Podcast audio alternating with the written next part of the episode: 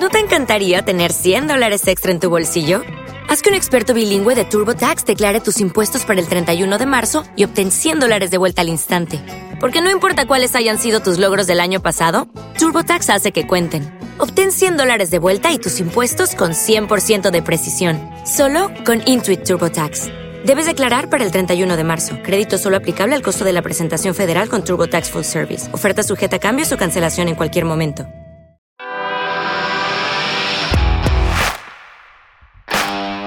Bienvenido a Esto también es política, el podcast que habla tu mismo idioma, con Mario Girón y Miguel Rodríguez.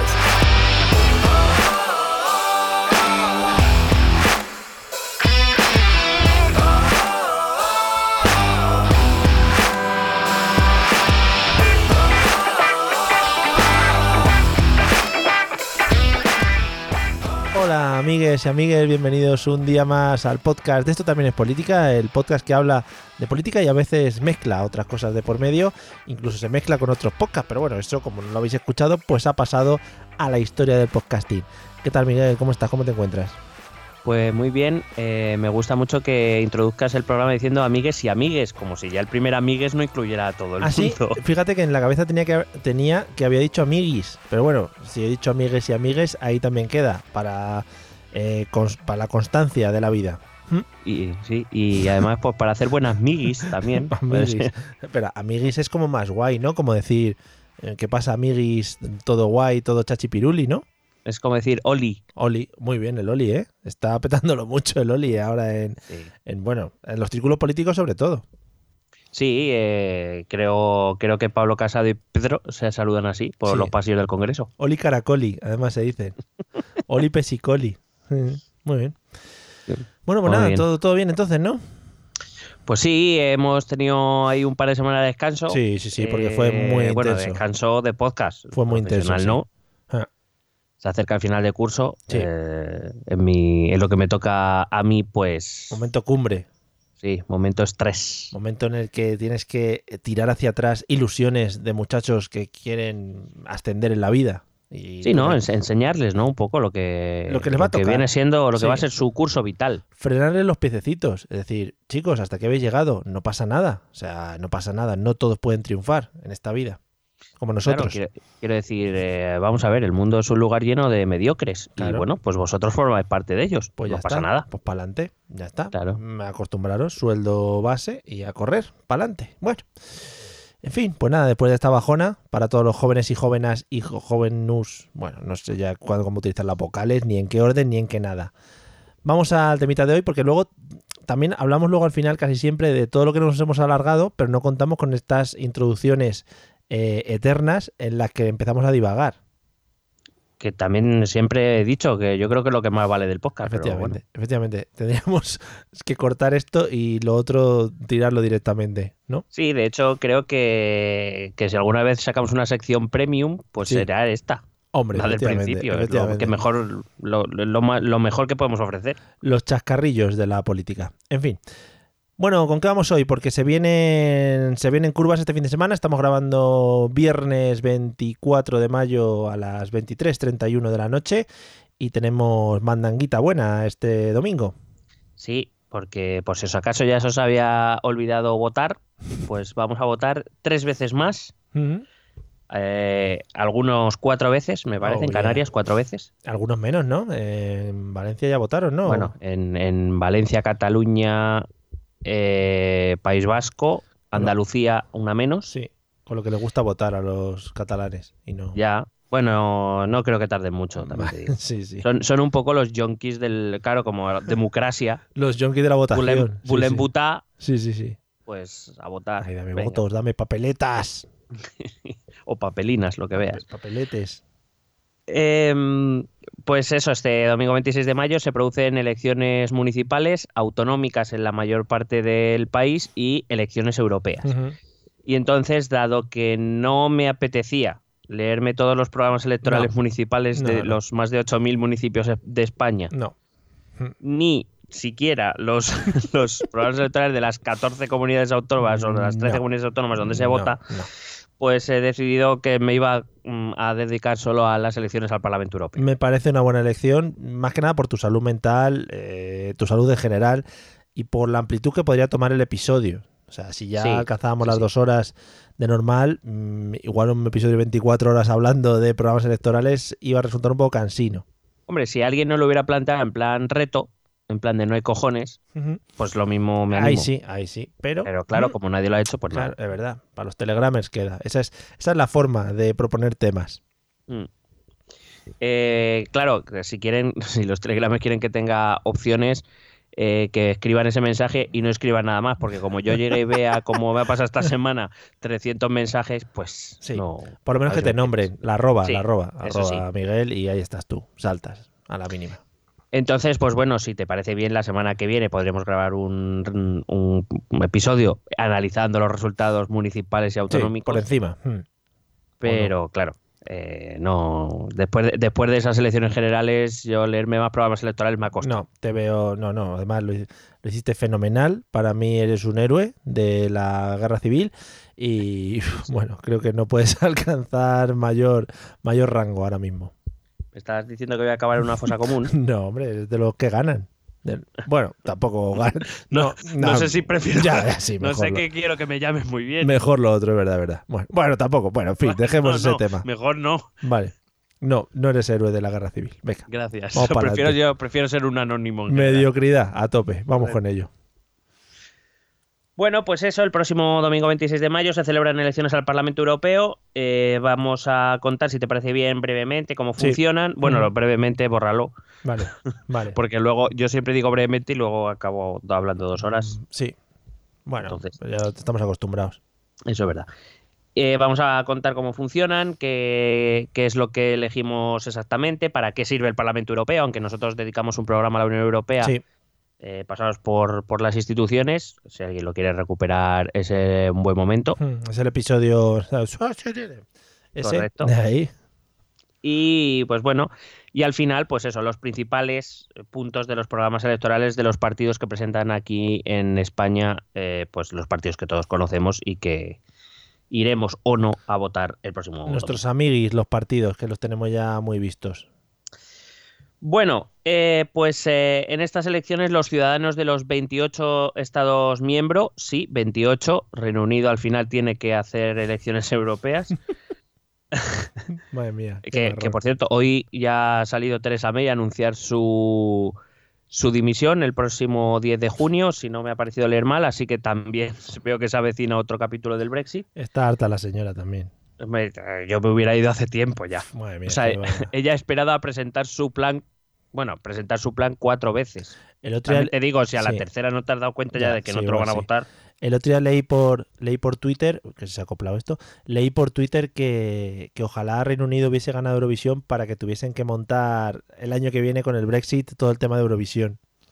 hubiera sido fantástico. La verdad es que sí. Sí, sí, Y que, y que fuesen todos de todos los países europeos, pero solo con bandera de la Unión Europea. Claro, sí, a sí, sí. invadirlo. Maravilloso. Hubiera sido fantástico. Lástima que presentara una mierda de canción. Sí, es verdad. España no, España muy buena. No, no, España, la verdad es que nos tienen manía. Luego lo hablamos si quieres y Correcto. concretamos. Vale. Correcto.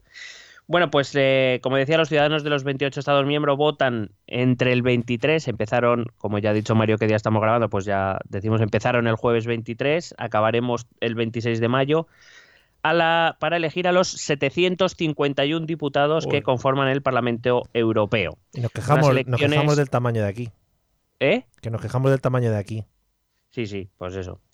Bueno, en realidad el parlamento- nuestro Parlamento es la mitad. Es El verdad. 50, sí, algo menos de la mitad, pero poco menos.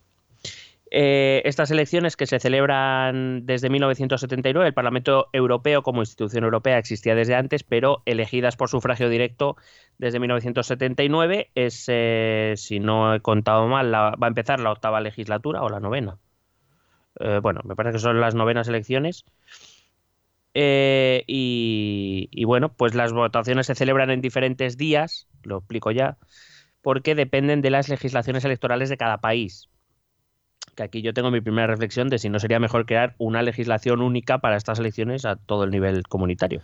Pero, Pero bueno. perdona, ¿qué significa lo de las legislaciones diferentes? No entiendo. Que cada país decide, cuál, o sea, se, se da un margen. Eh, a ver, eh, el sistema electoral de cada país respecto a las elecciones europeas son elegidos por cada país. Sí.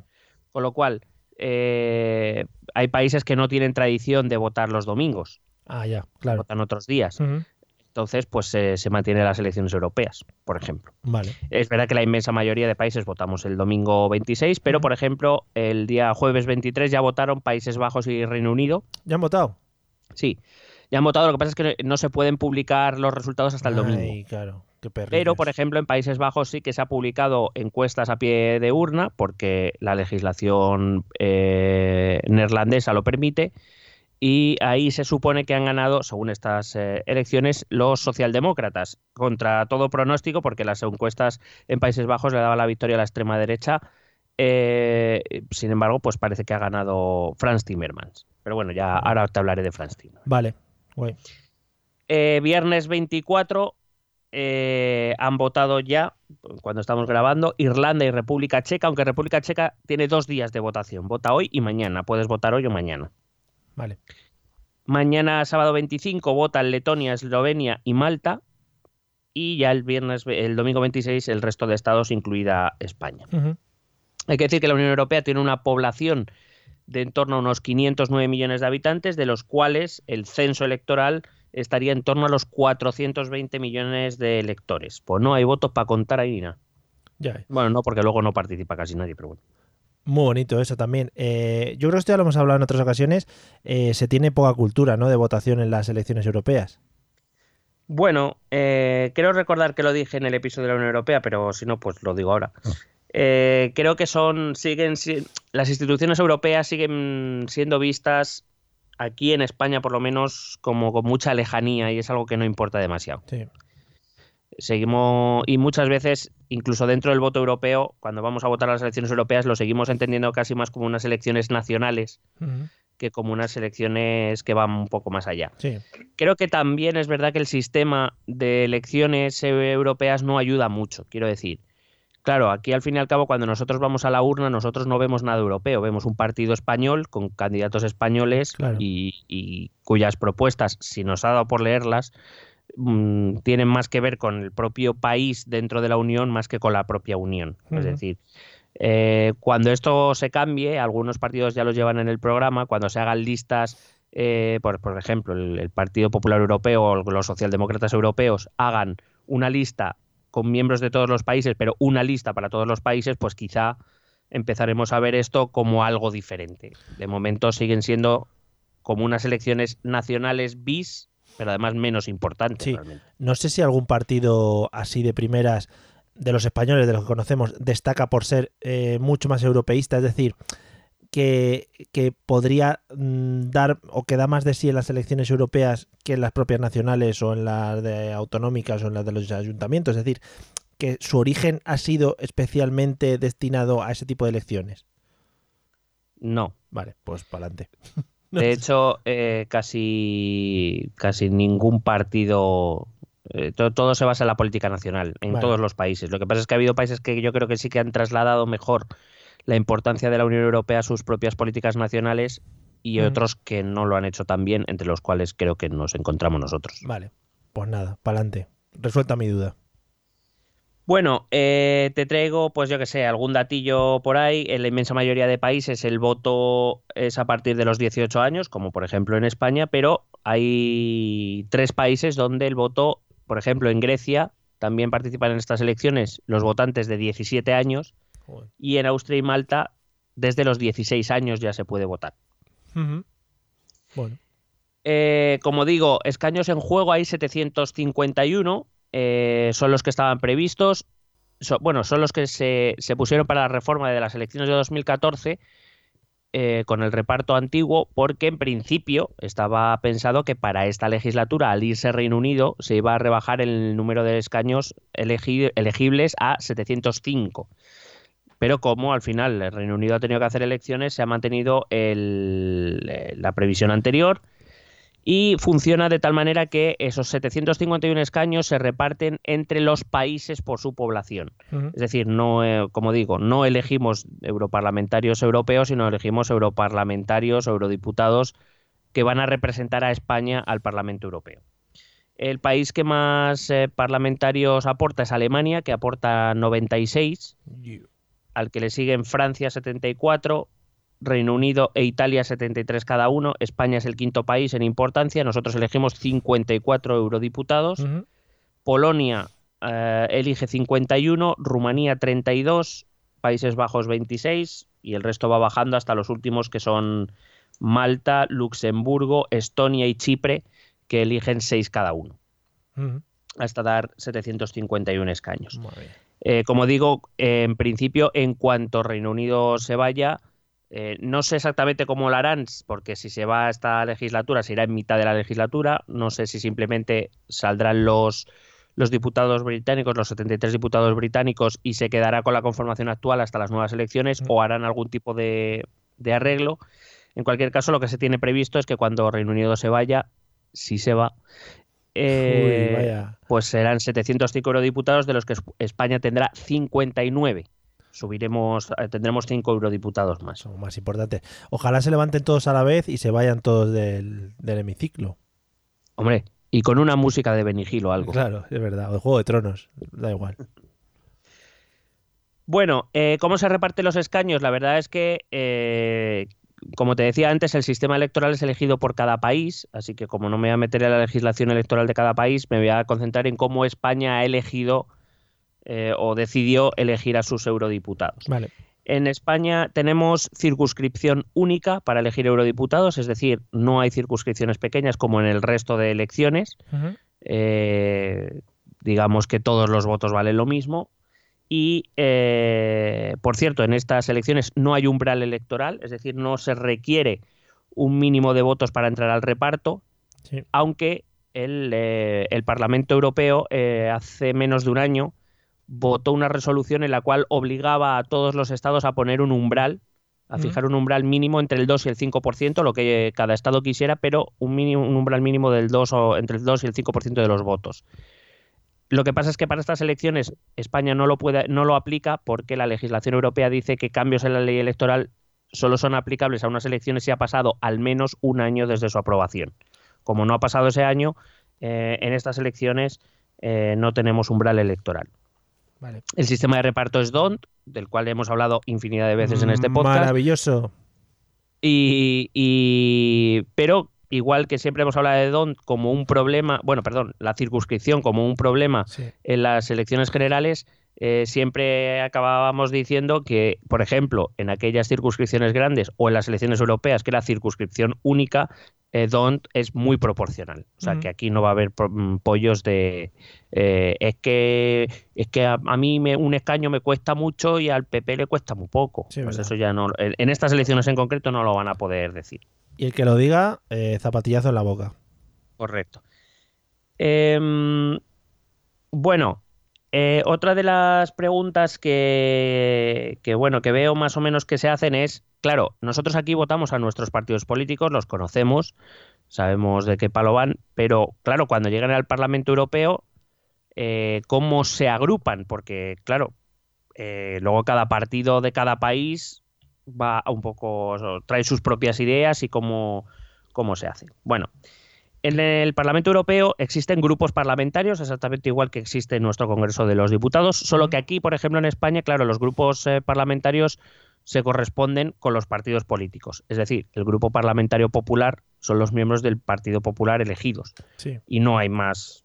Eh, no hay más diputados. El Grupo Parlamentario Socialista, pues del Partido Socialista y así. Eh, entonces, eh, en, la Unión Europea, en el, en el Parlamento Europeo, esto es un poco más complicado porque, como digo, claro, ni siquiera partidos que pueden ser asimilables tienen las mismas ideas porque luego la realidad de cada país es distinta.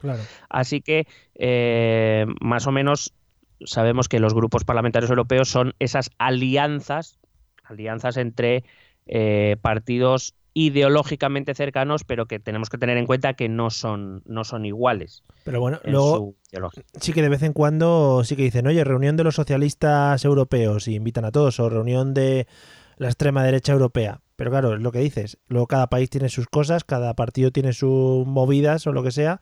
Eh, no sé si más o menos se moverán en los mismos, en las mismas ideas o en las mismas propuestas o en las mismas luchas en el Parlamento Europeo.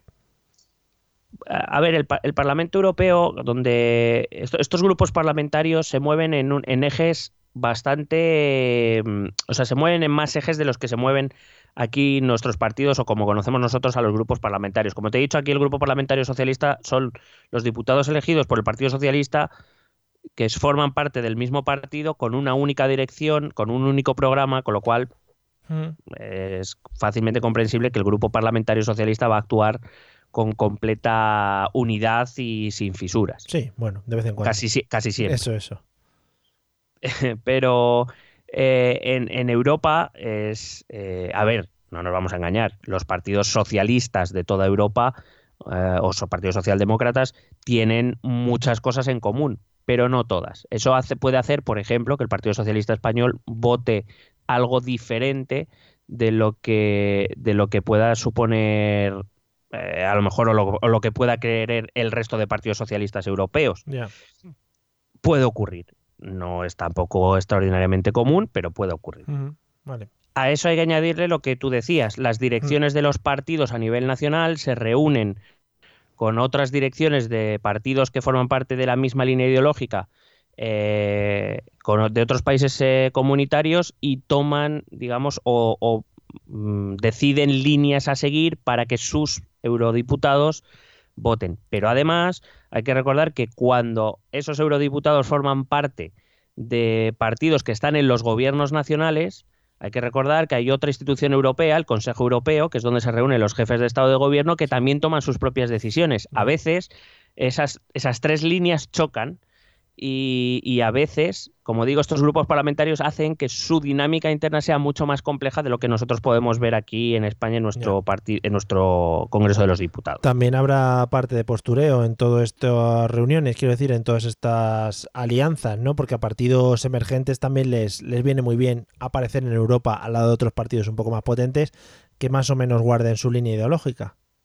Bueno, claro, eh, a, Ciudadanos le ha ido bastante bien y o, le, ha ido bien y le irá bien estar a la sombra de la República en Marcha de, Macron, por ejemplo.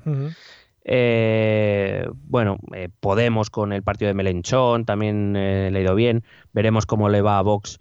Que Vox está, fíjate que es que me parece muy gracioso porque Vox hace como que todavía no ha decidido a qué grupo va a ir como si no supiésemos que va a ir con Le Pen, con Orbán, con Salvini, no sé. de los duros también, son así. Pero bueno, claro, a ellos les, les interesa hacerse esas fotos, claro, claro. Bueno, eh, si te parece bien, te resumo muy brevemente los, los, grupos parlamentarios que ha habido esta legislatura. La mayoría de ellos se mantendrán, puede que alguno cambie. Sí. Pero bueno, la mayoría de ellos sí que se mantendrán. Ahora mismo el, el principal partido o el que más diputados tiene es el Partido Popular Europeo, que es un partido de centro derecha derecha, un partido no bueno, no entiendo que con las mezclas que habrá y con la mezcla de partidos al final eh, pues es que no está de más indicar todo ese tipo de, de, de lados hacia dónde van o hacia dónde no van. Es decir, que igual es doble derecha porque es más derecha que centro, etcétera, etcétera. No, hombre, decía centro derecha derecha porque ocupa partidos.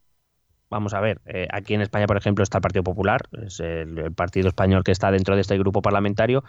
Eh, pero quiero decir, hay partidos que están más centrados y partidos que se escoran un poco más a la derecha sin ser excesivamente, o sea, sin ser extrema derecha, para que nos entendamos. Ocupa un, espectro bastante amplio. Eh, ya te digo, es el grupo más, más grande de la Cámara y bueno, es, un, para que simplemente comprendamos, es un grupo parlamentario que fue fundado por los partidos democristianos allá por la época de los 70, lo que eran los partidos liberales conservadores, eh, más, más liberales casi que conservadores, pero que, se ha ampliado un poco eso a, esos partidos más conservadores en toda Europa. Para que nos hagamos una idea, ahí está recogido pues la Unión Democristiana Alemana de Merkel, está la, Le République en francés o, como digo, el Partido Popular Español. Vale. Eh, cada grupo parlamentario es verdad que ha llevado un candidato porque una de las primeras cosas que tiene que hacer el Parlamento Europeo cada vez que es elegido es elegir al presidente de la Comisión Europea, que para que nos entendamos, aunque para más detalles, por favor, acudan a nuestro podcast sobre la Unión Europea número y eh, es elegir al presidente de la Comisión Europea, que viene a ser como el gobierno de la, de la Unión Europea, quien ejecuta lo que los jefes de Estado de Gobierno por un lado y el Parlamento por otro le dicen lo que, lo que tienen que hacer. Ujú. Ok. Entonces su candidato es Manfred Weber. Esto es una novedad porque generalmente los presidentes de la Comisión Europea, por lo menos los últimos que yo recuerdo, han sido de países pequeños. Mm. Vamos a decir que las grandes potencias, sobre todo Alemania, Francia, Reino Unido, no han querido tener presidentes de la Comisión mm, para no romper un cierto equilibrio. Es, igual que en la ONU. En la ONU hace muchos años que no hay un presidente de la ONU que sea de un país grande, de una gran de las grandes potencias, porque digamos es como desequilibrar un poco la balanza de poder.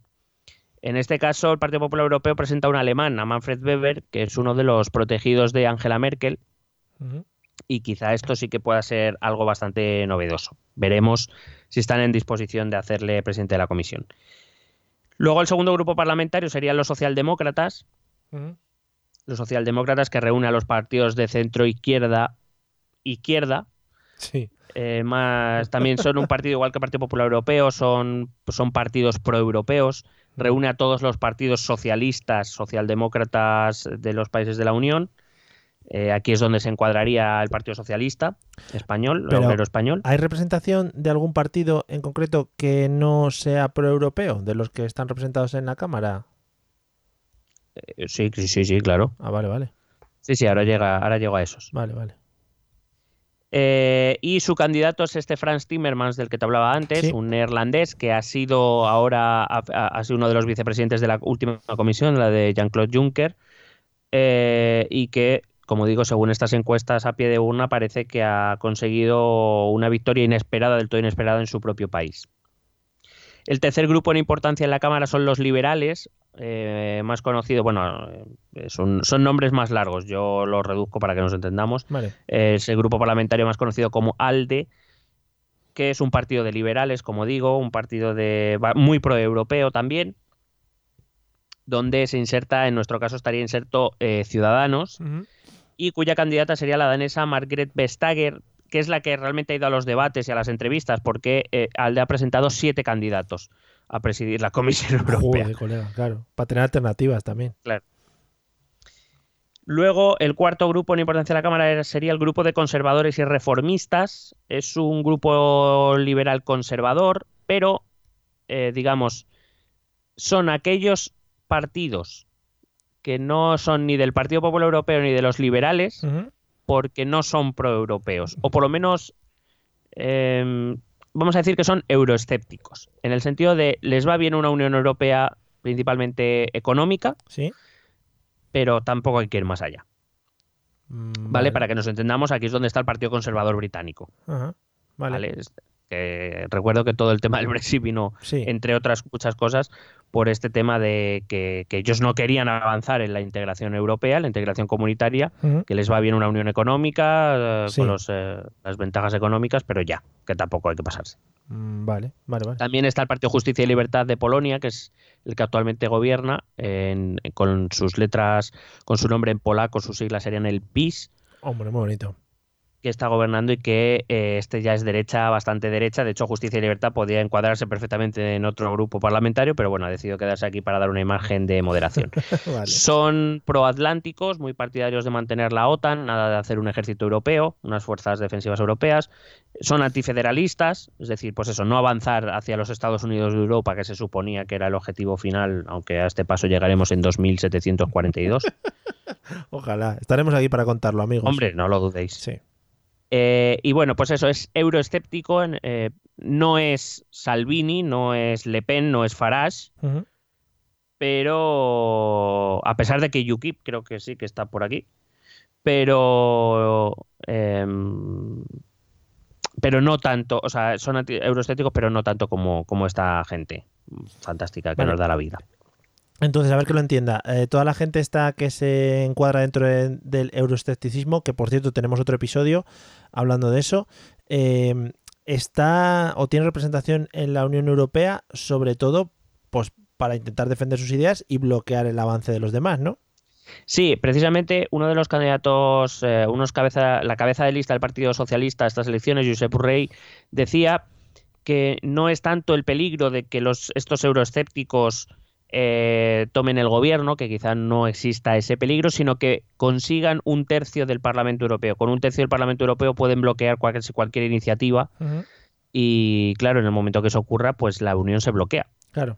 Sí, o sea sí. que Bueno, no creo que eso no ha pasado en ningún parlamento, ¿no? Ninguna vez. En- De momento no, porque eh, hasta esta legislatura la, la unión de populares y socialdemócratas, y ya no te digo más, de un, populares, socialdemócratas y liberales, ha sido abrumado, la abrumadora mayoría del Europarlamento. Entonces, de momento no ha habido ese problema, pero por primera vez sí que nos podemos encontrar con ese problema. Bien. Otro grupo sería la Izquierda Unitaria Europea. Es un grupo de izquierdas muy de izquierdas, de partidos de izquierdas y muy de izquierdas, Sí. eh, de tono anticapitalista. Ojalá- eh, Ojalá hubiéramos tenido la voz de Rajoy diciendo muy izquierdas y muchos izquierdas. porque son de izquierdas, Mucho muy de izquierdas. izquierdas y mucho izquierdas. Recordemos, amigos, que una de las grandes frases de Rajoy es el alcalde el que elige el vecino de los alcaldes del vecino del alcalde. Para sí, que, sí, sí, sí. Bueno, en fin. Siempre hay que tener un recuerdo para don Mariano. Siempre. Bueno, eh, decía que es un grupo, pues eso, de ideología anticapitalista. eh, hablan siempre de la reforma de Europa, lo podemos entender porque dentro de este grupo se inserta Podemos, que habla de que Unión Europea sí, pero esta Unión Europea no, que habría que reformarla para hacerla con mayor, eh, más democrática, Sí. más con mayor participación ciudadana, Con bueno, otro lo que ya conocemos porque conocemos de qué va la vaina. Sí. Luego está el grupo de los Verdes Alianza Libre Europea, que es un grupo, es el partido ecologista, es un grupo ecologista de partidos ecologistas de izquierda, evidentemente, Mm. que eh, La los ecologistas de la derecha son los que les mola la caza, ¿no? Y los toros y estos. Es decir, defendemos a tope de matar animales. Bueno, eh, acabas de llamar ecologista a Vox. Claro, coño, pero es, otro punto. Es la ecología vista desde otro punto. Acuérdate de lo que has dicho, luego ya me, Vale. ahora volveremos a eso. Venga, me acuerdo. me lo Y que sobre todo son partidos que tienen muy, muy por ejemplo, eh, la visión de una Unión Europea de las regiones más que, más que de los estados. ¿Vale? Le- eh, apuestan más por eh, políticas más descentralizadas, eh, pues eso, darle menos poder a los estados para dárselo más a las, a aquellas instituciones estatales que están más cerca del ciudadano. Eh, no, he, no he comentado más candidatos más que de los tres importantes porque a día de hoy son los que más opciones tienen de convertirse en presidentes de la comisión, pero sí, Sí. me gustaría hablar, vamos, eh, simplemente nombrar a la candidata de este grupo parlamentario que es Ska Keller. Es una alemana, política alemana, Sí. que lleva mucho tiempo en Europa y que además es bastante conocida en ámbitos de la política europea. Se ha hecho bastante conocida en los últimos, en el último año, año y medio, por ser bastante combativa y, y la verdad es que tiene bastante buena fama dentro de, de la política europea. Luego, el penúltimo grupo sería la Europa de la libertad y la democracia. Ah, no, mira, aquí es donde está UKIP, que también está el movimiento Cinco Estrellas italiano. Son estos, estos sí que son euroescépticos, pero de los buenos ya. Sí, sí, sí. Eh, y son sobre todo populistas, ¿vale? Estos de... eh, bueno, son movimientos... Es donde se reúnen para que nos entendamos los movimientos anti todo, Ya. Claro. ¿vale? Sin una ideología estar, tampoco sí. muy definida, quiero decir, es de destruir, por Mm. destruir. Un poco aquí podíamos... Aquí se podía haber metido, se podía haber afiliado, pues tranquilamente, pues yo qué sé, eh, es Redder o, o Darth Vader. Estaría guay que estos estuviesen en el Parlamento todo el rato rezongando, ¿no? Que el resto de la gente estuviese proponiendo cosas o debates o que- y estos detrás. Sí, bueno, eso que a mí la Unión Europea pues no me gusta mucho. Esta mierda, no sé cuánto. Bueno, no, no creo que Farage haya hecho mucho más que eso. Rezongar todo el rato, todo lo que diga la gente. Pues a mí esto no me mola, no sé qué. Bueno, en fin. Y por último está el grupo de la Europa de las Naciones y las Libertades, grupo mm, euroescéptico, pero también eh, destructivo. Sí.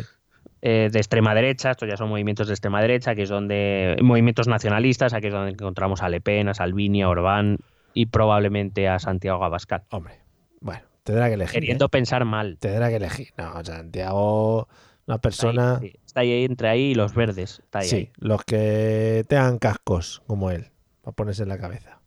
Hostia, ¿te imaginas? Hay una foto de todos los líderes de la extrema derecha Con con, casco. cascos típicos de su ejército. Chicos, os he traído unos casquitos de España de los tercios que tenía guardados. Bueno, vamos a voy a recordar brevemente cuáles son las funciones del Parlamento Europeo para saber que, a quién estamos votando y por qué. Sí, estaría guay. Eh, hay que recordar, lo primero, decir que el Parlamento Europeo es la única institución comunitaria eh, elegida por sufragio directo por los ciudadanos europeos. El resto no se, ya se eligen por otros métodos que- en el que no participamos.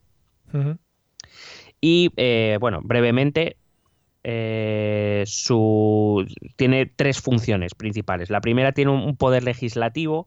Es verdad que la iniciativa normativa, es decir, de proponer normas y leyes, no es del Parlamento, es de la Comisión Europea, pero es el Parlamento Europeo donde se debate, bueno, donde se le da la forma final a las propuestas, donde se debaten y se votan las, las propuestas legislativas. Eh, los proyectos legislativos más comunes eh, son aquellos que deben contar con la aprobación tanto del Consejo Europeo, repito, la reunión de jefes de Estado y de Gobierno, como del Parlamento Europeo. Ah, así que eh, en este caso el papel del, del Parlamento es importante. Es verdad que para otras iniciativas el voto del Parlamento Europeo es solo consultivo, es decir, la decisión está en manos de los jefes de Estado y de Gobierno, Sí. pero eh, eh, es importante que el Parlamento Europeo se pronuncie sobre in- esas iniciativas también, porque eh, puedes, pueden dejar en evidencia a los jefes de Estado y de Gobierno si aprueban algo en lo cual el Parlamento Europeo, que repito, es la única institución elegida por los ciudadanos europeos, eh, pues por poner un ejemplo, lo- se muestran en contra de una propuesta y los jefes de Estado y Gobierno deciden aprobarla, eh, evidentemente no pueden hacer nada contra eso, pero sí eh, recordar a los jefes de Estado y de Gobierno que los representantes de los ciudadanos europeos son ellos y que están haciendo algo en contra de su voluntad, Sí. lo cual tampoco deja en una posición demasiado cómoda a estos jefes de Estado y de Gobierno. Si en algún momento se alcanzase lo que comentabas antes de los Estados Unidos europeos, supongo que cogería más poder, cogería más importancia este Parlamento. Hombre, yo entiendo que la, la voluntad es que poco a poco, y bueno, y tan poco a poco, eh. yo qué sé, eh, década a década, Sí, sí. siglo a siglo, Le den más. sí. el Parlamento Europeo se vaya acercando más a un Parlamento como el que conocemos al nuestro, es decir, con más poder legislativo, con más poderes de veto, etcétera, etcétera. Poco a poco debería ir tomando esos, Ya, esos poderes. poco a poco. Eh, la segunda de las competencias que tiene o de las líneas que tiene sus eh, competencias es la competencia presupuestaria. Ujú. Desde 2007, desde el Tratado de Lisboa, el Parlamento Europeo comparte con el Consejo eh, también el poder de decisión acerca del presupuesto de la Unión Europea. Es decir, eh, el presupuesto de la Unión Europea tiene que ser aprobado también por el Consejo Europeo y por el Parlamento. Sin la aprobación del Parlamento, el presupuesto no es efectivo. Eh, es verdad que es la comisión la que luego se encarga de, de ejecutar el presupuesto, pero el Parlamento, igual que hace cualquier otro Parlamento, deberá controlar que la comisión esté ejecutando dicho presupuesto de la forma correcta, tal como se ha indicado y tal como se había eh, previsto, con lo cual, igual que nuestro Parlamento hace control al gobierno de la nación, Ujú. en Europa la- el Parlamento hará control, al menos en la ejecución presupuestaria, de la Comisión Europea. Vale. Y por último, la tercera línea de actuación serían las competencias de control.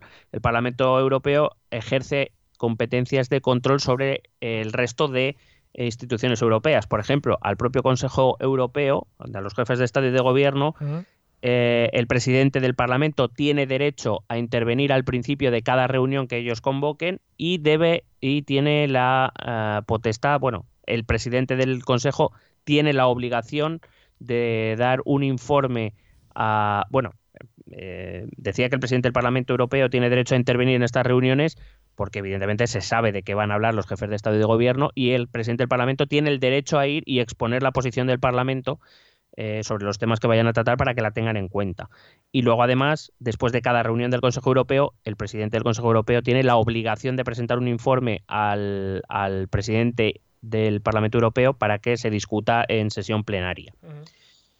eh, y así el Parlamento pueda fijar su posición sobre las decisiones que ha tomado el Consejo. Es decir, eh, no tiene funciones decisorias, no puede eh, limitar la capacidad de decisión del Consejo Europeo, pero sí que puede, como decíamos antes, sí que puede ponerle en dificultades si su posición sobre algunas de sus decisiones es contraria al hacerlas públicas. Es decir, charlar, charla mucho, ¿no?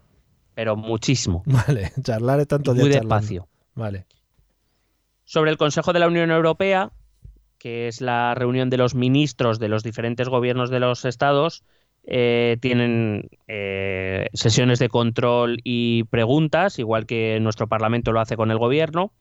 Sobre la Comisión Europea, es el Parlamento Europeo el que elige al presidente de la Comisión. Es verdad que la propuesta es del Consejo Europeo, de los jefes de Estado y de Gobierno al Parlamento, pero si el Parlamento no aprueba a ese candidato, ese candidato no puede ser presidente de la Comisión Europea, así que la última palabra la tiene el Parlamento Europeo. Y además, desde no hace demasiado, el Parlamento Europeo tiene la capacidad de eh, destituir al presidente de la Comisión, es decir, puede eh, ejercer mociones de censura. Hasta ahora se han presentado ocho, ninguna con éxito, hasta que llegue Pedro, claro. Hombre, por supuesto.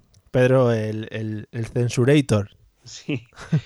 pero sí que la Comisión Europea, o sea, el, Parlamento Europeo en este caso, igual que un Parlamento nacional, tiene la capacidad de derribar al gobierno, en este caso de la Unión Europea, que sería la Comisión. Mm. Pero además, el Parlamento Europeo también tiene potestad para eh, solicitar al Tribunal de Justicia de la Unión Europea que tome medidas contra la Comisión o incluso contra el Consejo Europeo si han tomado decisiones que van en contra de los tratados o del espíritu de los tratados. Madre mía. O sea que el Parlamento Europeo, eso sí, poco a poco, muy poco a poco, como he dicho antes, pues va tomando posiciones. Mm. Y ya, si te parece bien, podemos entrar a ver los programas electorales. Venga, a ver qué se cuentan. Eh, bueno, lo he resumido bastante. Primero porque los programas electorales son eh, bastante más cortos que los nacionales, pero mucho más. Estamos hablando que el programa más largo era el de Unidas Podemos, que estaba en torno a las 80 páginas, y el más corto, a ver si adivina cuál era. El de Vox. Correcto, 25 paginitas. Bueno, muy bien. bueno, con mucho dibujo, ¿no? Sí, mucha foto, eh, con banderas.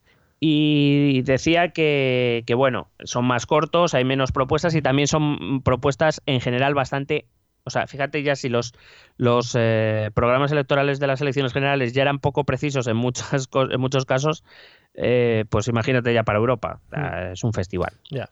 Hmm.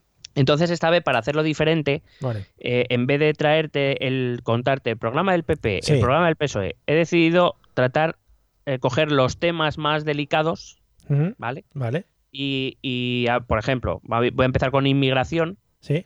Entonces vamos a ver qué dicen los, los cinco partidos grandes sobre inmigración. Oh, maravilloso. haciéndolo por bloques temáticos, si te parece. Maravilloso. Sí, sí, sí, sí. Espectacular.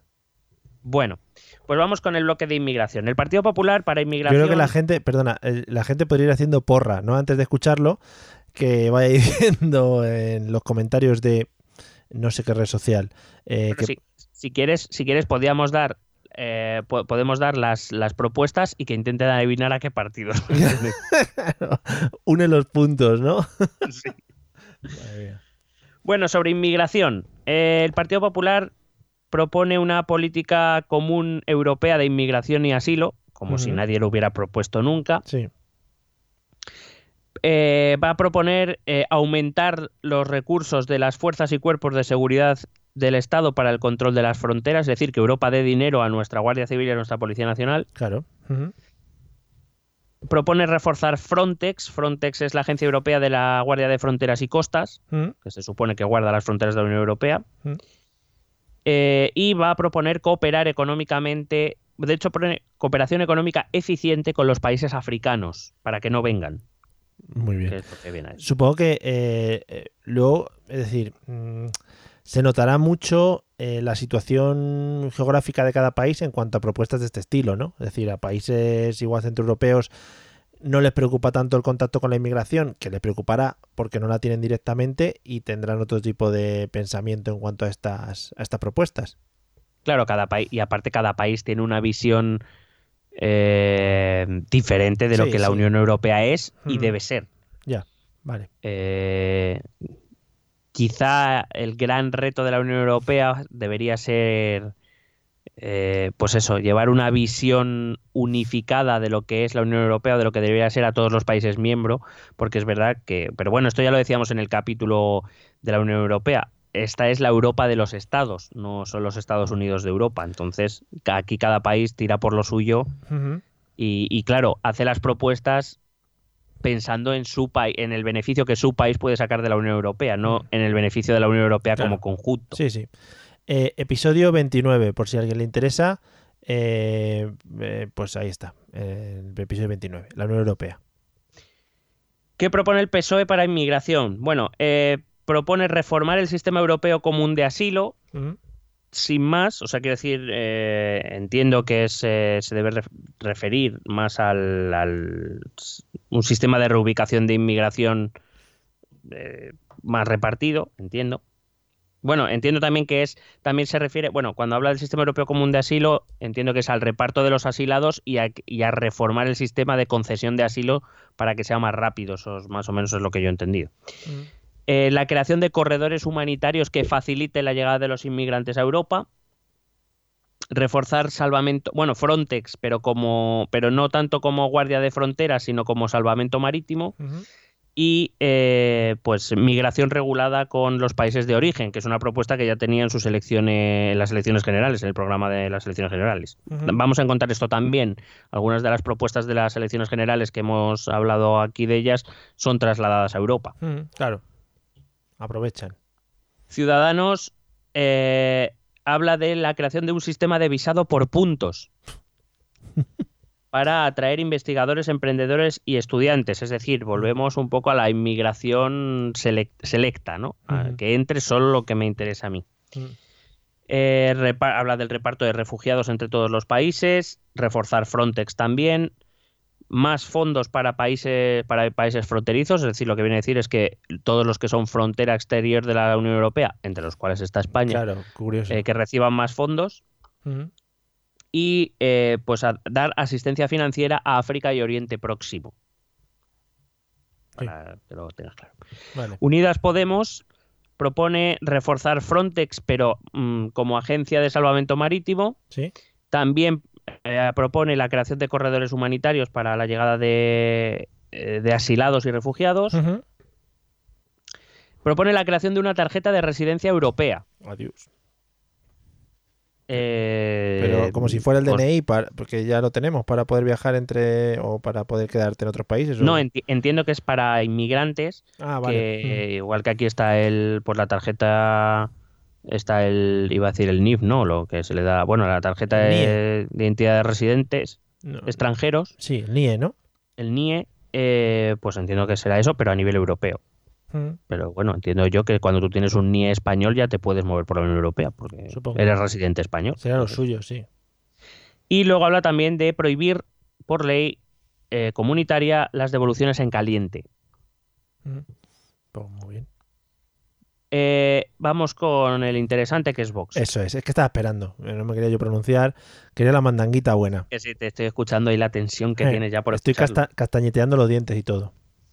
Bueno, Vox para el tema de inmigración Mm. propone tolerancia cero con la inmigración ilegal. Muy bien. Bueno. Cuida esta frase, ¿eh? Las fronteras deben ser una puerta infranqueable. Mm, claro, infranqueable. ¿Cómo lo han metido ahí, eh? Sí, Franque... sí, es que la cuelan cuanto Qué pueden. tíos. Eh, propone suspender Schengen Para tomar por culo, claro. y poner control fronterizo a todos aquellos países europeos Ah, que no eh, respeten, o sea, que no suspendan Schengen y que pretendan utilizar Schengen para entrar a España, incluso desde países de la Unión Europea, quiero decir. claro, pues muy bien. para adentro, fronteras, más. Proponen dar ayudas a África a cambio de acuerdos de devolución. Es decir, yo te doy dinero para Sí. que te quedes a tu gente. Y eh, se oponen a las cuotas europeas obligatorias, es decir, al sistema de reparto de refugiados. Claro. Eh, lo cual tampoco entiendo, porque como ellos se supone que defienden que aquí nos están invadiendo los inmigrantes, pues si los repartimos tendremos menos. No entiendo. claro. Mm, sí, Pero bueno, eh, son estas cosas de Abascal y sus compis. madre mía. Luego, al final, eh, tenía que haberlo traído el chotis de la gente de, de estos, de Vox. Maravilloso. ¿Un chotis? ¿No les has No oído cantar? No lo he oído. Vale, pues lo voy a buscar y te lo voy a poner al final, ¿vale? Para que disfrutes. Correcto. Venga. Vamos a otro bloque que sería empleo y política social. En este bloque el PSOE propone eh, que el presupuesto europeo suponga el 2% de el, em, del presupuesto comunitario de los países comunitarios, eh, crear un seguro europeo de desempleo y fijar un salario mínimo europeo a nivel europeo. Lo que pasa es que esto es complicado porque luego cada país tiene un sistema salarial, Claro. un sistema de precios, un sistema de poder adquisitivo cada uno diferente. O sea, es complicado poner un salario mínimo común. Sí, lógico. Y que eso sí quiere desarrollar una autoridad laboral europea que regule y vigile que, las, eh, que los derechos laborales se cumplen. Digo, no sois capaces de hacerlos respetar en un país, pretendéis que se haga sobre 28. Ujú. Ya me dirás tú. Sí. El Partido Popular propone eh, dedicar 120.000 millones de euros para políticas de empleo. Joder. Eh, aumentar el presupuesto europeo para I más de más I, garantizar que el 70% del presupuesto europeo llegue a las pymes Ujú. y crear clústers. Sí. No ha habido muchas palabras raras, pero al Partido Popular le gusta meter clústers. Pues para adentro los clústers. Clústers y viveros. ¿Sabes qué? Claro, para empresas, se entiende, ¿eh? no de tema- plantas. Por supuesto, para el tema de los sandboxes. Eh, a nosotros nos hace mucha gracia estas palabras, eh, nos estamos riendo, pero seguro que la gente que entienda realmente para qué sirven los clústers, pues dirán, oye, pues no os riáis de los clústers, ¿no? No, no, sí tendrán todo el sentido, pero claro, como se supone que es un, un partido político, debería hacer un programa electoral para que la gente lo entienda, Ya, sí, sí. se supone. ¿eh? Bueno, pues a tope de clústers. Eh, Ciudadanos propone eh, dotar de un fondo de 10.000 millones de euros eh, para eh, paliar el desempleo juvenil, Ujú. crear un seguro de desempleo europeo, crear una tarjeta sanitaria única para toda la UE. Yo creo que esto ya es una obsesión. Están obsesionados. Yo creo que tiene, alguno tiene negocio con una imprenta y dice, aquí tengo que sacar negocio imprimiendo tarjetas o lo que sea y tiramos para adelante. Pero que digo yo que la tarjeta sanitaria europea ya existe, ¿no? Vamos, yo la tengo. Sí, pero e- ellos quieren ponerle una bandera detrás gigante de Europa. No, no, sí. De hecho, la tarjeta europea ya tiene la bandera de Europa. A lo mejor lo que quieren es poner la bandera de España también ahí. Encima, claro. Es que tiene- Yo creo que han hecho muchas tarjetas y las tienen que dar salida, ya te digo. Sí. Se han comprado una máquina de hacer tarjetas y hay que amortizarla, macho. Hombre, para adelante. Y también proponen la compra europea de medicamentos, o sea, compra de medicamentos a nivel europeo, para que salgan más baratos. Ah, muy bien. Pues mira. Sí, está muy bien porque luego cada médico en Europa utiliza lo que le sale de los huevos. Sí. Entonces ya me dirás tú. Unidas Podemos propone eh, poner el salario mínimo obligatorio en todos los estados Sí. del 60% del salario medio. Claro, sí, sí. Para adelante. Díselo. En España serían 1.200 euros. O sea, lo que no eres capaz de conseguir aquí en tu congreso lo vas a conseguir en Europa. Díselo Por, a los, por no- sus cojones. a los países nórdicos o todos estos, sí. un seguro de desempleo europeo. eh, proponen eh, que la negociación colectiva a nivel europeo sea obligatoria Sí. y eh, proponen reducir la jornada laboral de todos los ciudadanos europeos a 34 horas semanales. Mm, a menos, menos. Cuanto menos, mejor. Sí, díselo a Suecia, que fue el que lo probó y ha dicho no, no vamos a volver a 40. Claro. Y proponen la despenalización del cannabis, Para adelante. Vámonos. porque había que ponerlo en algún lado. Claro. Madre mía. Y eh, las eh, propuestas de Vox sobre políticas, de, políticas sociales y empleo concretamente son ninguna. Porque dicen que eso son competencias nacionales y que la Unión Europea no se tiene que meter. Claro. A mí Bueno, no de me hecho, toquéis. no dicen ni eso, o sea, realmente pasa. A mí no me toquéis mis cosas. Esto se queda en mi país. Venga, para adelante. Seguimos. Otro bloque importante sería eh, el de política exterior, seguridad y eh, defensa. Mm. ¿Sabes? He traído los bloques así más representativos. Vale. Por ejemplo, ahora sabemos que está en boga que si ejército europeo sí, ejército Sí. europeo no. Vamos a ver qué, pro- qué proponen nuestros partidos. El PSOE propone crear un grupo de intervención militar que culmine a medio plazo en un ejército europeo. Eh, ojo a esta propuesta. Esta propuesta me ha dejado todo loco. Propone el PSOE eh, crear un Consejo de Seguridad Europeo. Explico. El Consejo de Seguridad es un organismo que hay dentro de la ONU, Que está compuesto por 20 países miembros de la ONU, en el cual eh, se deciden pues, las cosas más importantes de seguridad internacional, se deciden ahí. Y ahí hay cinco miembros permanentes, que son los vencedores de la Segunda Guerra Mundial, es decir, Rusia, China, Estados Unidos, Francia y eh, Reino Unido. Sí. son permanentes y tienen capacidad de veto, es decir, cualquier propuesta que llegue al Consejo de Seguridad y con que solo uno de esos cinco países diga no, ya no se puede hacer. Sí. Eh, pero luego hay 15 miembros que se van rotando, ¿vale? Cada dos años se Sí. hace una votación dentro de la ONU y se van cambiando los países. Vamos, que son 15 países que no pintan un carajo. Ya, Porque, efectivamente. decir, sí. quienes deciden son los cinco que deciden. Porque pasa. Bueno, pues, pues eh, el PSOE propone crear un Consejo de Seguridad Europeo donde haya 15 miembros, cinco de los cuales sean permanentes. No han sido todavía lo suficientemente soberbios para decir que España debería ser uno. Sí, claro. Pero vamos, estamos, está claro en lo que está pensando que España debería ser un miembro permanente de este Consejo de Seguridad Europeo. Sí, sí, sí. Por supuesto, hombre. Y que el resto, entonces, cinco permanentes, entiendo que debería, que está pensando en Alemania, Francia, Italia, España. No sé si estaba pensando en Reino Unido o ya está pensando en Polonia. Igual no se han enterado tampoco lo de lo del Brexit, ¿eh? Y cuentan con Reino Unido. No, no, por todavía. eso te digo que igual estaba pensando todavía en Reino Unido. Eh, también propone crear una representación única de la Unión Europea en organismos internacionales como el FMI, el Banco Mundial o el G20. Mm. Eh, lo que, que yo no sé muy bien, quiero decir, mientras se coordinen, pues cuantos más asientos tengas mejor, pero Ya. bueno, no sé, un poco peregrino. Y proponen crear una Fiscalía Europea. Uy. Eh, a ver, que la organicen los españoles, que estamos ahí, está la Fiscalía Española está a tope. Que la traigan aquí, sí. El Partido Popular, bueno, ahora te voy a, te voy a decir ahora es una muy buena también. El Partido Popular propone una política común de defensa mediante colaboración entre estados, es decir, el Partido Popular no aboga por un ejército europeo. Eh, y aquí ya se nos va la pinza a todos en general. El Partido Popular propone crear una Carta Europea de Víctimas del Terrorismo, Mm. porque hay que hablar de ETA donde sea. Claro, hombre, por supuesto. Pa'lante. Eh, quiere crear una agencia europea de ciberseguridad, que dices, muy bien. Hombre, el Partido Popular está muy a tope con las nuevas tecnologías, ¿eh? Sí, sí. De hecho, ha propuesto que la sede de esta agencia europea de ciberseguridad, en su programa pone que debe tener sede en León. que no es que tengamos nada contra León, pero no, no, no, sé. pero bueno, no, o sea, no es el Silicon Valley europeo, tampoco. Quiere propone un acuerdo de libre comercio con Mercosur, quiere crear un plan Marshall para África y quiere que la Unión Europea es que esta, es que esta, esta propuesta dice que eh, haya un sillón de la Unión Europea en el Consejo de Seguridad de la ONU. Entiendo como miembro permanente, pero entiendo que para poder conseguir eso, Francia y Reino Unido, que tienen dos de los cinco asientos permanentes, deberían renunciar para que solo tengamos uno entre todos. Yo no sé si esta propuesta va a ir Claro. muy lejos, pero bueno, ahí lo dejo. Sí, bueno. Eh, Ciudadanos propone la creación de un ejército europeo, eh, de hecho, eh, liderado por Espa- desde España, pone. Mm. Que desde España se lidere la creación del ejército europeo. Hombre, aquí siempre hemos tenido muy buenos ejércitos. Sí, sí, no, no, sí. Mm. Sí, sí. Bueno, Además, así que vayan conociendo el, el Parlamento Europeo, pues hay que dar un golpe de Estado también ahí Claro. o algo. Somos conocidos por los buenos ejércitos que siempre ha tenido España. Qué buena calidad de ejército. Y qué cascos. Salen muy buenos, salen muy buenos los ejércitos. Eh, también propone una voz única de la Unión Europea en la ONU. Mm.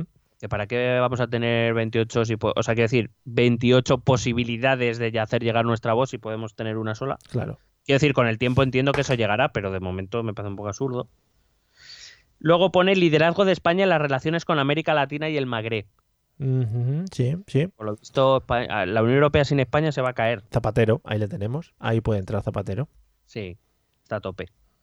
Unidas Podemos propone también un ejército europeo, eso sí, con orientación defensiva. Ajá, sí, qué Vayamos a sorpresa. atacar, que no, atacar no. Qué sorpresa, ¿no? Bueno, sí, nadie se lo esperaba. No, pero digo que lo del ejército europeo me parece raro. Pero con orientación defensiva y controlado por el Parlamento Europeo. Claro, sí, sí. Que claro, evidentemente, ¿quién lo va a controlar si no? Claro. Y vestidos de. disfrazados de. Pues de esto sí que te va, pues te va, si te ha sorprendido esta, te va a sorprender esta también. A ver. Eh, Unidas Podemos propone mantener una relación privilegiada con los Balcanes, que bueno, ahí tal, y con Turquía. Esto me ha dejado Oh, loco. yeah. Mm, Además del Magreb y América. Hombre, con bueno. todos. Sí, sí. Bueno, pues nada. Esto ya no te va a sorprender. Propone que desde instituciones europeas se dé el apoyo a la, a la libre determinación de los saharauis y a Palestina. Muy bien. Esto era esperable. A Willy Toledo le gusta. Correcto. Y a Miguel Bardem. Eh, vamos con Vox. Venga, ya. Vox vamos. propone incrementar el presupuesto de defensa europeo. No un ejército, dos. Uno por. por favor, Uno de me hagan dos ejercicios. Sí, por si acaso, el de la recámara. Propone la participación española en misiones de combate contra el yihadismo. Claro. Y si no, jugar a Call of Duty mientras tanto.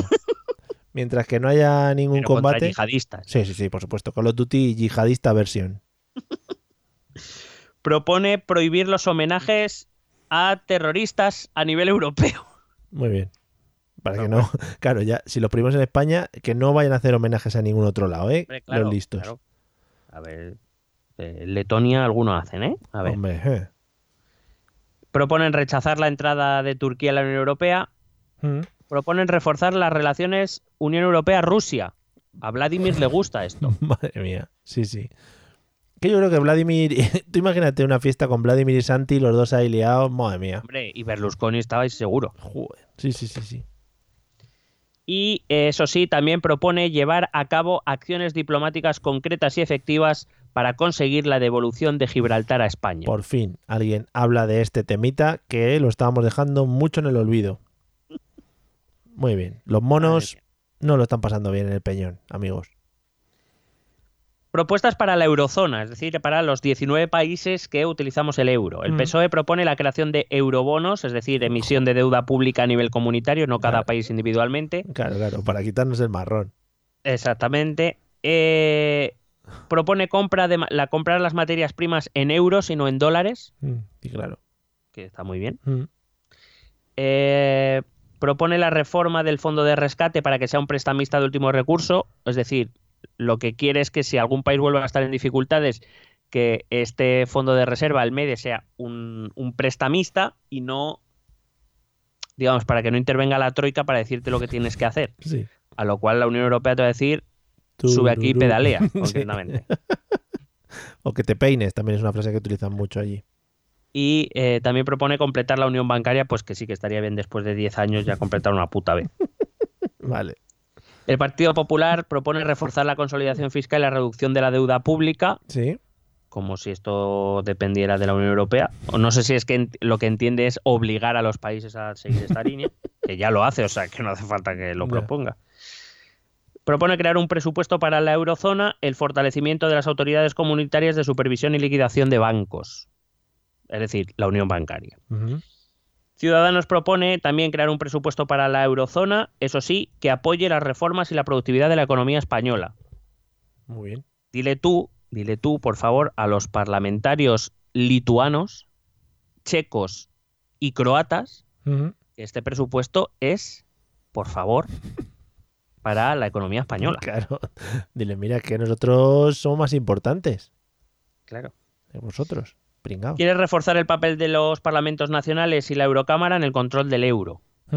Sí, Muy claro. Que como nos ha ido tan bien todo esto, pues dicen, vamos a tirar un poquito aquí. Correcto. Unidas Podemos propone crear un parlamento de la eurozona, o sea, otro parlamento. Sí, por si acaso. Sí. Eh, reestructurar y mutualizar la deuda pública que supere el 60% del PIB de todos los países de la eurozona. Es decir, todo lo que supere el 60% hacerlo como deuda común y crear los eurobonos también. Y Vox para la eurozona propone nada. Otra vez. Os he dicho que era un poco corto. Que, que se vaya quitando la idea de la eurozona esa. Sí, Más ejército y menos eurozonas. claro, coño. Otro, con, con- con la eurozona Otro vamos a crear ejército. un tercer ejército. Claro, hombre, un ejército en cada lado de la Unión Europea. Vaya a ser que nos ataquen por los dos lados. Vamos, hombre. Y otro a Turquía, invadir Turquía. Y eh, la- el penúltimo bloque que te he traído es cambio climático y medio ambiente, que también Oh, está muy en rico, boga. Sí, sí. El PSOE propone crear un fondo europeo para la transición ecológica. Esto concretamente cogieron la medida del programa Pa'lante. de las generales que ponía fondo para la transición ecológica y le han añadido europeo. Claro. Y ya está. Reducir a cero las emisiones de CO2 en 2050, como si no estuviera ya puesto en la Unión Europea, pero te lo proponen porque queda muy bien. Eh, quiere crear un Green Deal para Europa. Muy Es bien. decir, inversiones, bonos verdes, bueno, toda una economía basada en la reducción de las emisiones de gases de efecto invernadero y para promover las energías renovables. Y quiere crear una estrategia europea para reducir los desechos alimentarios, Muy bien. ¿vale? Para que tiremos menos mm, comida. Que malgastáis mucho, amigos. El PP propone también cero emisiones en 2050, otros lumbreras. propone revisar el mercado del gas, pero revísalo aquí en España primero, cabrón. Claro. Tampoco he revisado la cosa. Eh, pretende también impulsar la electrificación del sector del transporte, pues lo mismo te digo, empieza por España, y eh, potenciar la interconexión energética con otros países europeos. Por cierto, esta propuesta también la llevaba el PSOE. Uh, Una de las, una de las mejores cosas que puedes ver cuando ves los eh, programas europeos es que Partido Socialista, Partido Popular y Ciudadanos coinciden en bastantes cosas. vaya. Eh, hay que entender que sus grupos son los más europeos o, o defensores de la Unión Europea actual, Ujú. con lo cual tienen más puntos en común. De hecho, ya voy avanzando que mm, no sería difícil que a lo mejor estos tres grupos parlamentarios se pongan de acuerdo eh, para, para elegir al presidente de la Comisión y el, y el gobierno de la Unión. O sea, porque tienen puntos en común sobre todo eso, ¿no? En su defensa del modelo actual. Sí. Eh, Ciudadanos también eh, propone las cero emisiones en 2050, Muy bien. otros lumbreras. Propone crear fondos europeos para el sector automovilístico. Mm. Entiendo, pues eso, todo del presu- como hemos hecho un presupuesto europeo para fomentar la actividad económica en España, Claro, pues de ahí sale todo. claro. Proponen garantizar que la transición energética no destruya empleo, como si ellos pudieran hacer algo al respecto. Mm. Proponen la renovación de edificios para el ahorro energético, esto también es un copia-pega del nacional. Y eh, también un copia-pega fantástico, acabar con el plástico de un solo uso mientras siguen mandando sobres de plástico. Ya eso quedó, quedó marcado y a tope con los sobres de plástico. Cuando lo abres te dicen que quieren acabar con el plástico. Maravilloso. Unidas Podemos propone crear un plan de empleo con el 2,5% del PIB europeo. No sé si somos conscientes de que el PIB europeo, entendido como el, el PIB de los países de la Unión, son 16.000 billones con B de euros. Por tanto, ese 2,5 del PIB europeo serían unos 400 billones de euros. No hay tanta pasta, señor amigos de Unidas Podemos. No, no sé si querían decir el 2,5 del presupuesto europeo, porque si no, esto me parece un poco excesivo. Que tú también te crees que lo que hablamos siempre, que estas cosas hay que preparárselas o qué. No es No, no, no. dar un poco palitos de Es random. Claro, eso es. Proponen que para 2030 hayamos reducido a un 50% la producción de energía a través de elementos fósiles. Actualmente me parece que está en un 82 por ahí. Y para 2040 que ya el 100% de la energía sea reno- renovable. Por lo menos propone algo diferente de lo que ya está puesto. Sí.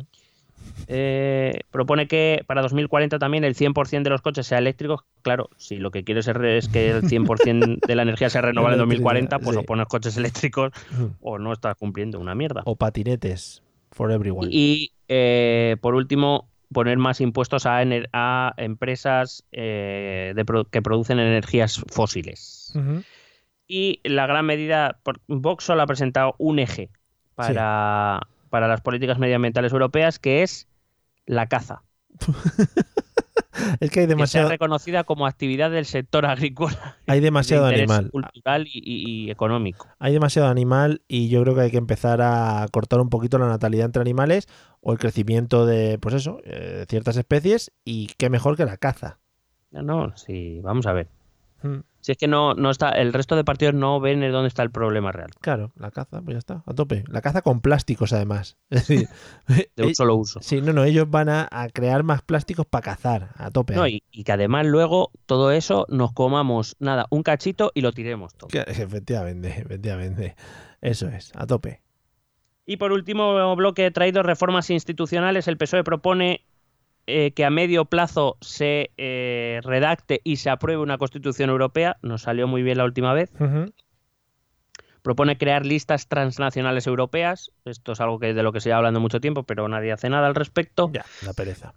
Quieren dar más poder de codecisión al Parlamento Europeo. Quieren instaurar el 9 de mayo como festivo en todos los países de la Unión. Muy importante, muy importante. A mí me viene bien porque uno, uno de los días festivos a mí no me pilla en curso. ¿Sabes? Pues entonces Sí. que quiten ese y pongan el 9 de mayo y así tengo otro día de vacaciones durante el Ah, curso. guay, guay, guay. Sí, sí. Bueno, a ver cómo pilla el año que viene y Además, eso, el vamos. 9, el 9 de mayo que estaría muy bien, ¿no? En plan, eh, Semana Santa, Puente de Mayo, el Día de Mm. Europa, me parecería fantástico. Pa'lante. Sí, sí, no, pa'lante. Eh, quieren proponer que las ampliaciones sea país a país y no como bloque. Mm. Eh, yo creo que las ampliaciones de bloque ya terminaron, pero bueno. Es que enti- entiendo que lo dice por los países de los Balcanes, pero no creo yo que la Unión Europea esté en disposición de, de ahora mismo ir bloque a bloque, o sea, por bloque y no uno a uno. Y eh, eh, cuando la Unión Europea llega a los 30 estados, eliminar la unanimidad eh, para ciertas decisiones. Estaría guay que cuando la Unión Europea llegase a los 30 estados, quitar uno, que siempre hubiese 30. Ir, Claro. qui- ir quitando, que desaparezcan, nominar. Claro, vamos rotando. Mm. El Partido Popular, Popular solo eh, pre- eh, no ha hecho tampoco gran cosa a este respecto y solo propone impulsar la presencia española en las instituciones de la Unión Europea. Claro. No, no, si es que estar tiene que estar, tampoco. Sí. A ver si me entiende. Ciudadanos propone reducir el número de organismos europeos para, para quitar gasto. Mm, Muy bien. Eh, pe- propone em, tirar adelante la Europa a varias velocidades. Hombre, cómo me gusta eso. Hacía mucho que no lo escuchábamos. Eh, propone darle la iniciativa legislativa al Parlamento Europeo, es decir, no solo que la- la- el desarrollo legislativo, como he explicado antes, venga a partir de las propuestas de la Comisión, sino que la pro- el propio Parlamento ya tenga iniciativa, no tenga que esperar a la propuesta de la Comisión. También propone crear el 9 de mayo como festivo, Joder. también propone las listas transnacionales y la publicación de los gastos de los eurodiputados, para que sepamos todos en qué se gasta el dinero Marine Le Pen. Por favor, ojalá. Unidas Podemos propone la refundación de la Unión Europea sobre la base del principio democrático. Bueno, pues casi nada. Oye, pa'lante. Entiendo que va mucho por el de vamos a elegir a los miembros de todas las instituciones europeas de manera democrática y no solo el Parlamento. Sí, no estamos todos los domingos votando. O eso, o, o que nos hagan una sábana y ya rellenamos Claro, todo de una vez. A ver, sí, joder. Darle capacidad legislativa plena al Parlamento Europeo, es decir, que se parezca más a un Parlamento nacional. Dar, eh, crear la figura de la moción de censura ciudadana, Bueno, con, que con un millón de firmas en la Unión Europea ya se pueda derribar lo que sea. Porque además creo que dice para cualquier miembro electo de la, de la Unión. Lo único que hemos conseguido que se mantiene en toda Europa y a todos los ciudadanos más o menos les gusta es lo de la lotería europea esta, que no me acuerdo cómo se llama. El euro. El Eurojackpot de la 11, no, el, no, el euro- el, el euromillón. Y eso, todo el mundo está contento. ¿Veis? Esas cosas son las que de verdad interesan al pueblo. De eso el Reino Unido no se va, ¿eh? Hombre, nos ha jodido. Mucha, mucha guirigaña hay ahí. También propone acabar con las puertas giratorias a nivel europeo. Muy bien. O sea, va- no, no se preocupan solo con las españolas, también de, de ese, de ese presidente. Mucho giro. eh, de- claro, de ese presidente húngaro. Hombre. O de ese ministro húngaro que ahora está en una eléctrica húngara. Hombre, pues lo está petando, además. Qué cabrón. Propone crear un plan europeo contra la corrupción y la creación, que a mí, y esta última propuesta que a mí sí que me parece muy interesante, la creación de una radiotelevisión europea. Me parece bastante interesante. Para emitir Eurovisión. Y por último, vamos a ver qué ha propuesto Vox. Venga, a tope con la vida. Bueno, pues Vox para, eh, repito, el bloque se llama Reformas Institucionales. ¿Sí? Bueno, pues propone darle todo el poder soberano a los estados, propone, propone la Europa a diferentes velocidades ¿Sí? y entiendo que ahí hay un subtexto en el que dice España va a ir con Ah, la ah. vamos al ralentí. Sí. Con calma. Eh, se op- oposición a un Estado federal encubierto, eh, reforma sustancial de los tratados para reforzar a los Estados Sí. y desmantelar los programas europeos de fomento del multiculturalismo. Muy bien. No nos interesa mezclar nuestra cultura con Y las es- demás. Y es más, que nos den las llaves de todas las eh, mierdas y vamos chapando el chiringuito. O sea, Claro. esto de la Europa, para vosotros. Y bueno, pues eso es lo que te, te he traído.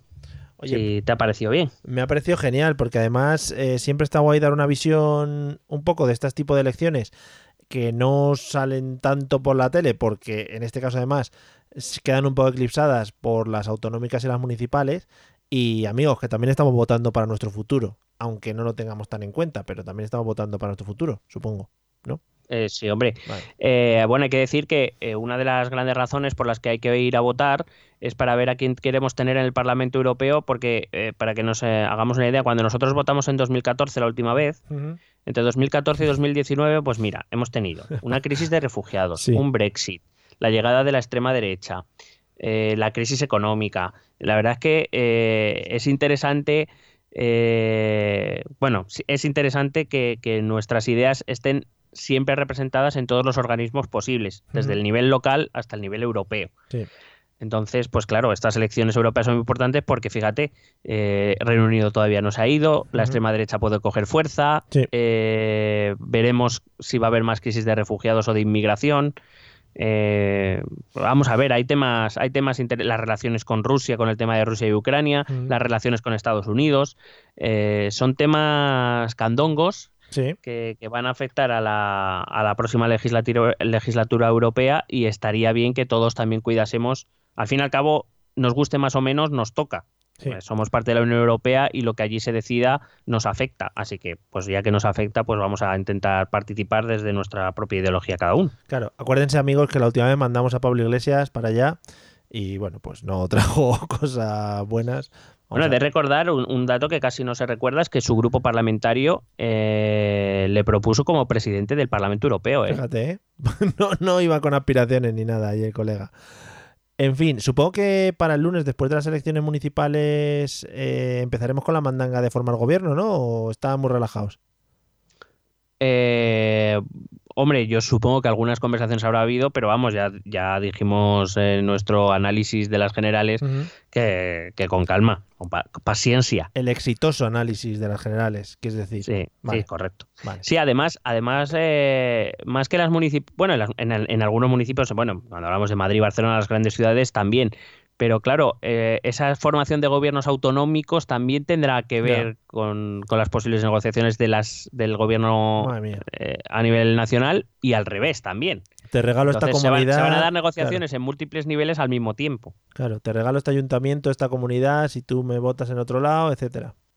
Correcto. Muy bien. Y además acuérdate que, como bien dijimos nosotros, eh, también en nuestro exitoso análisis, los cuatro diputados independentistas han sido suspendidos, con lo cual ahora las mayorías necesarias, mientras esto siga así, eh, no van a ser. O sea, quiero decir, Pedro Sánchez probablemente podrá ser investido en segunda ronda con 174 diputados. Y, y ya vemos que, por ejemplo, para ser nombrada Merichel Batet como presidenta del Congreso le valió con 175. Así que ahora mismo el PSOE tendría los números para formar gobierno sin necesidad de contar con independentistas. Bueno, al final cuenta de una manera indirecta con ellos. Bueno, claro, eh, la decisión de los independentistas de, de no ceder el escaño a alguien que sí que pueda ejercer sus derechos, pues claro, es también contar con que está rebajando el nivel para que los socialistas puedan formar gobierno, claro. En fin, bueno, pues nada amigos, eh, seguiremos de cerca cómo es nuestra labor eh, todos estos temas. Eh, te, aviso, voy a poner los mm. métodos de contacto y luego te voy a poner el chotis de Vox, como he quedado. por favor, eh, estoy esperando. Venga, vamos a los métodos de contacto. ¿Quieres preguntarnos algo? ¿Proponernos algún tema? ¿Exponernos tu opinión? Ponte en contacto con nosotros. Es muy fácil. Envíanos un correo electrónico a esta dirección. Esto también es política.gmail.com. También puedes escribirnos en nuestra página de Facebook, esto también es política, o en nuestra cuenta de Twitter, arroba etepolítica.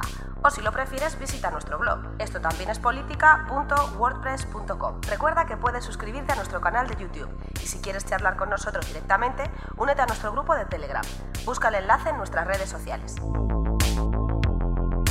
Porque tú también formas parte de esto también es política. Bueno, pues vamos al lío. Eh, ¿Seguro que no has escuchado? ¿No escuchaste el chotis de Vox? No, no, te, prometo que no. Espera, que se me ha ido el... Eh, fíjate que lo he buscado en una página de... Bueno, de, cabecera. En este caso en ABC, que yo creo que era el mejor sitio donde podía poner este chotis. Vamos a ver si lo escuchamos, ¿eh? Puede, ser puede ser fatídico y no se escuche. Vamos allá. Madrid, Madrid. Carmena, que acabó te queda aquí. Madrid, Madrid, Madrid. Limpiaremos las aceras ya por fin. Y abriremos esa almendra que cerraste, arruinando al comerciante que solo quería vivir. Madrid. Ahí lo tienes. ¿Qué te ha parecido? Bueno, pues eh, creo que hubiese sido una digna candidata en Eurovisión, creo que no hubiera desentonado. Eh, me parece, la verdad es que me da un poco de vergüenza ajena. Por si quieres saber quién son, eh, el señor. Eh, Hombre, entiendo que son, o sea, no me lo digas, pero entiendo que serán el señor Ortega Smith y la señora Monasterio, estarán por ahí. Sí, falta uno. Me falta uno. Siempre acompaña a la señora Monasterio. Pues el marido, ¿no? El, Efectivamente. el Espinosa de los Monteros. Esos. Los tres vestidos de chulapo, por favor. O sea, si ya quieres mejorar mucho más la imagen de lo que te ha venido a la cabeza al escuchar este chotis, míratelo porque el vídeo no tiene desperdicio. ¿eh? Son 20 segundos, pues ya, ya te digo, de maravilla pura. De placer, ¿no? Sí, sí, de De placer. éxtasis. De éxtasis, madre mía. En fin. Bueno, hablando de Eurovisión, ¿qué te parece? Muy bien, ¿eh? Eh, Nos han quitado los seis votos que nos dio Bielorrusia por tongazo y nos hemos quedado con un voto del jurado. De todos los países que votaban, un solo voto. Muy bien. ¿eh? Pero ¿sabes quién nos dio ese punto? ¿Quién fue? Es que no me acuerdo. Lo- Pues Vladimir. Ah, era de Rusia. Sí. Claro, ahí nuestra intervención, se nota. Hombre, o sea, Se nota la si mano. alguien ha hecho algo por España, hemos sido nosotros. Se nota la mano, efectivamente. Si es que yo ya lo dije. Hablamos con Pero bueno, ¿qué te, qué te pareció ese, ese momento, ¿no? En el que te ponen al sueco para decirle que, te vas a la puta mierda. Eh, ¿No, ¿No viste eso? no, no, no, no, sé. No me- Pues eh, eh, claro, llegaron a la última votación, porque ahora lo que hacen es van Sí, sí, lo vi, los, y los luego- jurados van sí. haciendo la votación y luego van dando por países la votación del público. Y entonces llegaron, el último al que le tenían que dar los votos del público era Suecia. Sí. Y estaba primero Países Bajos y segundo Suecia. Entonces, si Suecia recibía más de X votos, ganaba Suecia. Sí. Y entonces ponen la típica imagen de los dos, en plan. ¿sabes? Como cuando van a dar el Oscar. Sí, Solo que los del Oscar saben que, bueno, si no me lo dan, pues tengo que poner una sonrisa y ya está. sí. Y al sueco no lo habían dicho esto. Y entonces, pues, eh, cuando le dicen, tenías que conseguir como 200 puntos y te damos Ah, ya, sí lo vi. 53. Sí lo vi, sí lo vi. Y entonces la cara que se le queda al sueco es para decirle, ole, ole, ole, te vas a hacer famoso por esta mierda. ¿Es el que era un poco negrito o era otro? Sí, sí, sí. Vale, te acaban de destruir la vida. Sí, efectivamente, efectivamente. Sí. Bueno, Europa. eh, cada vez es un poco más mojón, ya lo tengo que decir, ¿eh? Eh, Sí. Yo que soy eurofan de toda la vida, me está decepcionando cada año más. Sí, sí, yo la verdad es que la- a mí lo que me pareció, o sea, yo a mí lo de España me pareció mal porque dentro de lo que había, No estaba sea, mal, sin, sí. sin, sin ser muy fanático de la canción, que no lo era, sí, pero yo qué sé, es que yo vi cada mierda, sí, sí, sí, grandes mierdas. que vuelva Chiquilicuatre, ¿sabes? Sí, ojalá, ojalá mandemos mojones al año que viene. Madre mía. Bueno, pues nada, amigos, después de nuestro análisis concienzudo de Eurovisión, que yo creo que lo estabais echando en falta, hacía mucho que no hablábamos de temas de canciones ni de programas del estilo, y creo que es una sección que deberíamos recuperar. El tema. Hombre, estás, estás viendo la voz senior. No, fuá, no, no puedo con tanto. No puedo con tanto. Creo, yo creo que después de la voz, la voz kids y la voz senior, yo creo que lo siguiente puede ser, yo qué sé, la voz funcionarios. Ostras, estaría guapo, ¿eh? ¿Sabes? O La voz- vamos gremio por gremio. La voz funcionarios de prisiones. Claro, solo la ellos. voz parados de larga duración. Vale, la, vale. la voz eh, taxista versus Uber. La voz brecha salarial y todos ahí. La brecha salarial, tal, no sé qué. Sí, Guay. sí, sí, podría ser así. Vale, estaría La guay. voz Murcia. A dar visibilidad. bueno, eso ya lo hacía. La voz Teruel. Murcia, qué hermosa eres. Es, Claro. eh, la, voz, Hombre, es que yo echo de menos esos festivales. la voz corredor del Mediterráneo. Podríamos estar así toda la Claro, tarde. claro que sí. Bueno, La, la, la voz Països Catalans. ay, ay, a tope. Solo canciones en catalán. No puedes cantar otra cosa. Bueno, No, además, y, y solo del. Ay, ¿Cómo se llama este? El que, es, eh, el que fue parlamentario. ¿eh? Que sí, eh, de estos líderes que se ha hecho muy conocido con la. Bueno, ha sido muy conocido. El Juice Jack. Ah. Todo, solo canciones de. La voz Juice Jack. Vale. Solo. claro, es como temática. Solo canciones de Serrat, por ejemplo, y todo el mundo ahí, venga. Bueno, pues nada, después de estas propuestas que dejamos lanzadas aquí para cualquier cadena que le interese, ya saben, los de Mediaset o A3 Media o quien sea, que se pongan en contacto con nosotros y le pasamos las ideas. Tienen copyright. Eh, nos despedimos, amigos. El siguiente episodio será el 90, ¿eh? Podemos, bueno, vamos a hacer un especial, ¿no? De... ¿eh? ¿No? Eh, Sí, podemos hacer uno. podemos hacer un especial 90, que solo va a haber uno en nuestra historia. Efectivamente, efectivamente. A no ser que nos equivoquemos y lo ponga dos veces en el numerito, que puede pasar, puede pasar. Pudiera ser, pudiera ser. Pues nada, amigos, disfrutad de las elecciones. Los que nos escuchéis después de las elecciones, esperemos que hayáis disfrutado de ellas. Y igual tenemos elecciones en un par de meses más o algo así. Ya sabéis, this is Spain. O sea que estaremos atentos. Nos vemos pronto, pasadlo bien y, y jugar. no sé qué más consejos dar a la vida. Sí, vas a decir jugar al Call of Duty Y jugar- Edition. Y jugar al Call of Duty mucho. Vale, nos vemos pronto. Chao. Que se te-